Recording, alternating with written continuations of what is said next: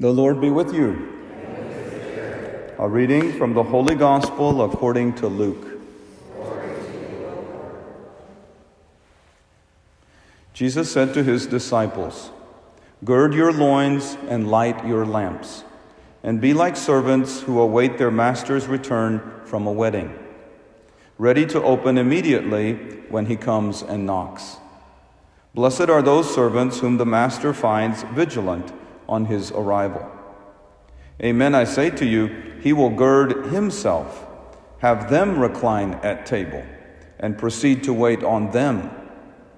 And should he come in the second or third watch and find them prepared in this way, blessed are those servants. The Gospel of the Lord.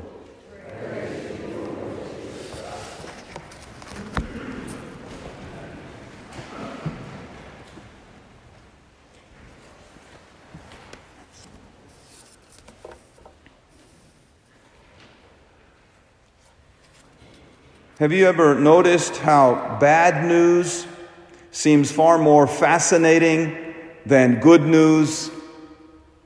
There's an old adage in the newspaper industry that goes, if it bleeds, it leads. If it bleeds, it leads. That means the leading story in the newspaper will often be tragic and, if possible, involve bloodshed.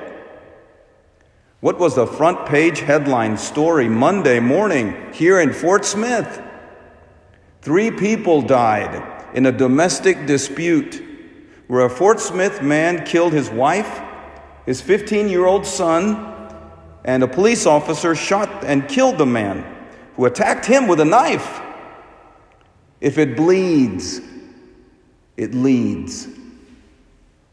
And what was a conversation at lunch yesterday at the church office, we talked about that sad story. My only contribution to the conversation yesterday was to mention that I heard that General Colin Powell died from cancer and complications from the COVID virus, even though he had been vaccinated. Notice how we are far more fascinated by the bad news and seem somewhat uninterested in the good news. If it bleeds, it leads, is a rule that applies not only in the newspaper, but even in our table talk. In the first reading today, we hear perhaps my favorite scripture passage from the whole Bible, namely Romans chapter 5, verse 20. St. Paul tells the Romans, where sin abounds, their grace abounds all the more. Listen to that again. Where sin abounds, grace abounds all the more. In other words, no matter how bad the bad news gets, the good news is bound to be better.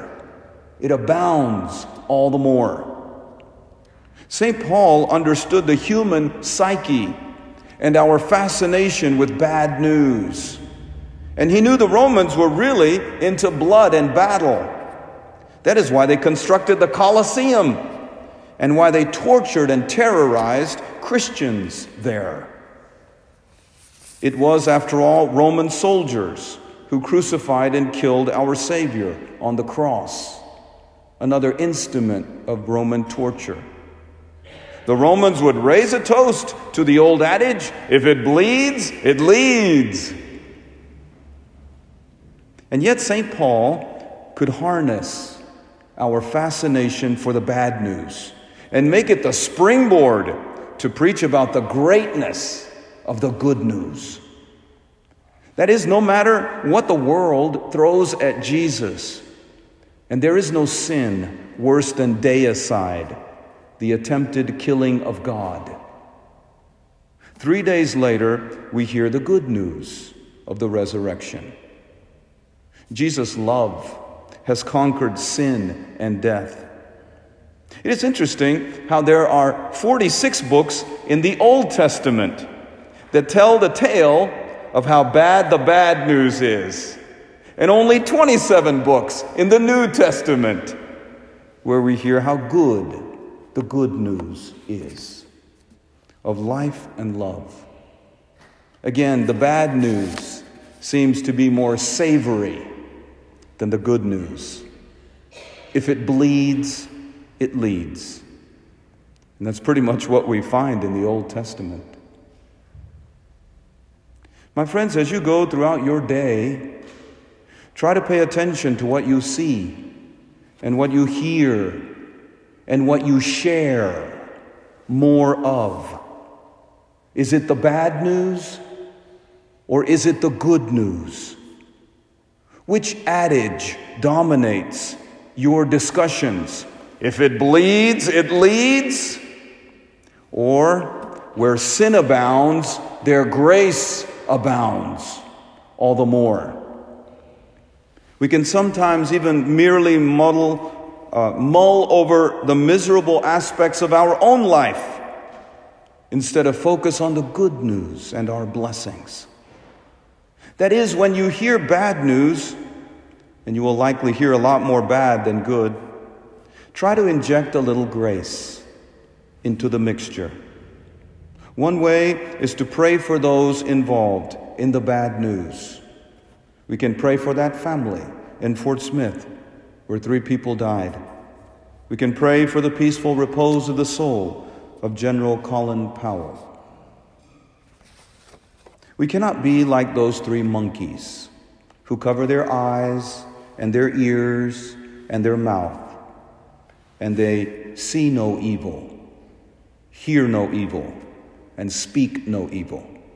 We cannot bury our heads in the sand and pretend there is no bad news.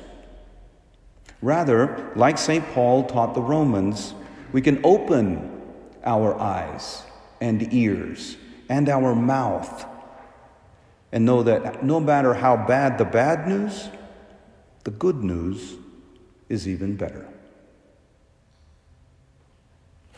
Praised be. Jesus Christ.